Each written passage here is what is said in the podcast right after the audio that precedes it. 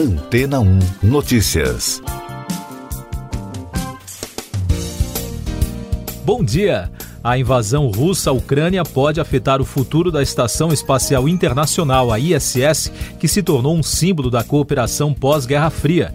Isso porque a instalação reúne astronautas de diversas nacionalidades que vivem e trabalham juntos.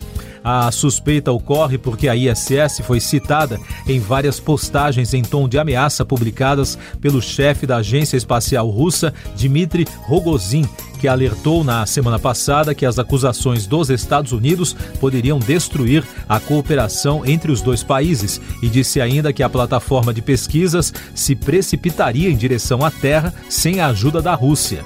Atualmente, a equipe da ISS conta com 2 astronautas russos, 4 americanos e 1 alemão. Apesar das ameaças, a comunidade internacional acredita que as mensagens publicadas são parte apenas de uma retórica de guerra. No entanto, alguns especialistas afirmaram à agência France Press que elas poderiam acelerar um divórcio já cogitado há muito tempo. A cooperação entre os Estados Unidos e a Rússia teve início no auge da Guerra Fria e tem um histórico de altos e baixos.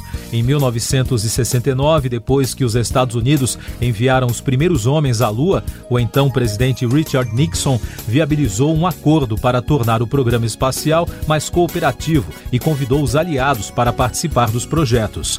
A parceria foi efetivada após o fim da União Soviética, quando funcionários russos se aproximaram do governo Bill Clinton, abrindo os trabalhos para o lançamento do primeiro módulo da ISS em 1998. A estação espacial também enfrentou turbulências geopolíticas, principalmente quando ocorreu a invasão da Crimeia pela Rússia em 2014. Mas a tensão atual, considerada por analistas internacionais como a mais grave desde a crise dos mísseis cubanos, pode acelerar o começo do fim da colaboração. E daqui a pouco você vai ouvir no podcast Antena 1 Notícias. Com discurso duro contra Putin, Biden anuncia mais sanções contra a Rússia. China fala com a Ucrânia e promete esforços para fim da guerra. Encarregado de negócios da Ucrânia no Brasil diz que governo brasileiro não atendeu pedido por ajuda humanitária. O presidente americano Joe Biden anunciou novas sanções econômicas e o fechamento do espaço aéreo americano à Rússia pela guerra na Ucrânia no discurso anual Estado da União no Congresso dos Estados Unidos na noite de ontem. O evento contou com a presença da embaixadora ucraniana em Washington, Oksana Markarova. Biden também defendeu a OTAN, além de uma série de medidas para proteger os consumidores do país dos efeitos da guerra. O presidente conseguiu unir republicanos e democratas e ainda anunciou outras ações contra os oligarcas russos envolvidos em atividades criminosas.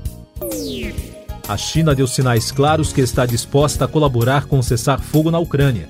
Depois de uma conversa pelo telefone entre os ministros de Relações Exteriores dos dois países, o representante chinês disse estar extremamente preocupado com os danos aos civis e que está profundamente entristecido com a guerra. O encarregado de negócios da Embaixada da Ucrânia em Brasília, Ana Cote Ticate, afirmou na terça-feira que até o momento o governo brasileiro não atendeu um pedido do país por ajuda humanitária, que inclui itens como roupas e kits de primeiros socorros. O representante ucraniano fez o pedido na segunda-feira. O conflito entre Rússia e Ucrânia já deixou mais de 130 mortos, 400 feridos e cerca de 660 mil refugiados, segundo dados oficiais divulgados até a última segunda-feira. Essas e outras notícias você ouve aqui na Antena 1. Oferecimento Água Rocha Branca. Eu sou João Carlos Santana e você está ouvindo o podcast Antena 1 Notícias, trazendo mais repercussões da crise no leste europeu. Mais de 100 diplomatas boicotaram o discurso do ministro de Relações Exteriores da Rússia, Sergei Lavrov, durante a conferência sobre desarmamento da ONU em Genebra, na Suíça, na terça-feira. O protesto incluiu representantes de cerca de 40 países ocidentais e aliados, incluindo o Japão, em protesto contra a invasão russa à Ucrânia. A ministra da Família, Mulher e Direitos Humanos, Damares Alves, fez um discurso na abertura do Conselho de Segurança de Direitos Humanos das Nações Unidas, mas não citou o conflito na Europa. Ela afirmou apenas que o presidente Jair Bolsonaro defende a paz em todos os países do mundo. a ministra não conversou com os jornalistas.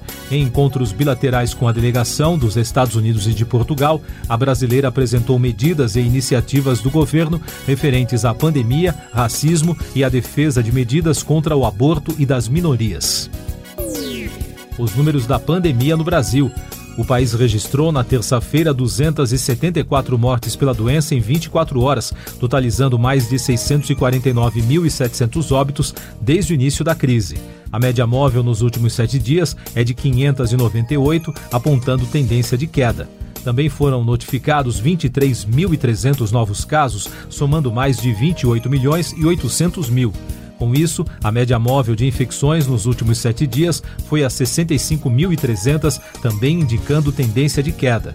E os dados apurados pelo consórcio de veículos de imprensa mostram que o número de vacinados que completaram o esquema vacinal já passa de 155.100.000, o que representa 72,24% da população.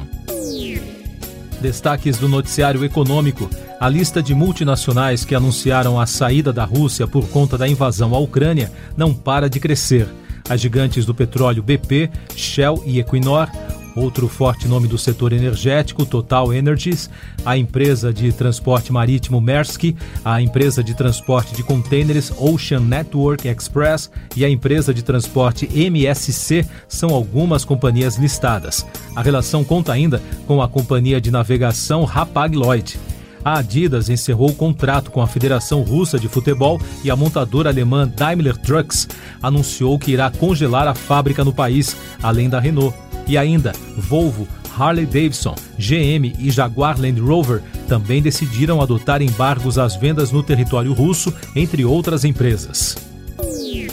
A indústria cinematográfica também está unindo esforços para retaliar o país do presidente Vladimir Putin.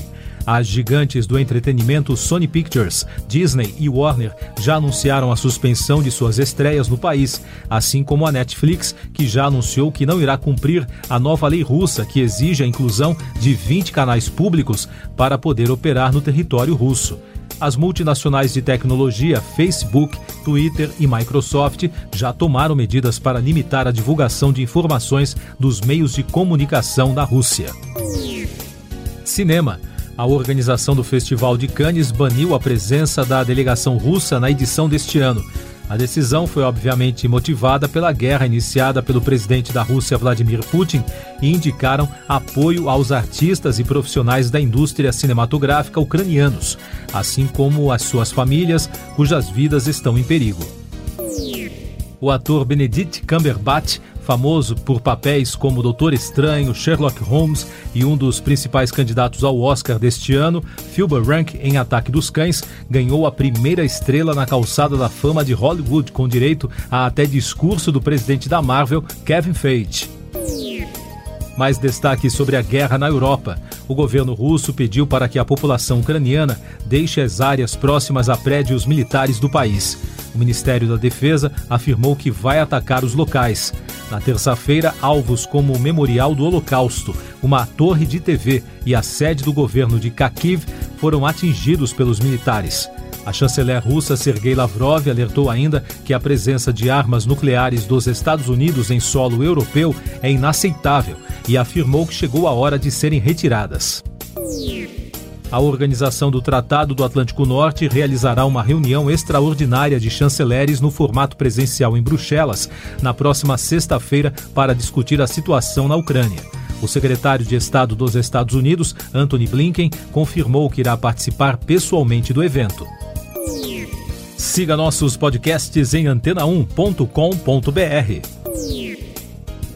Este foi o resumo das notícias que foram ao ar hoje na Antena 1.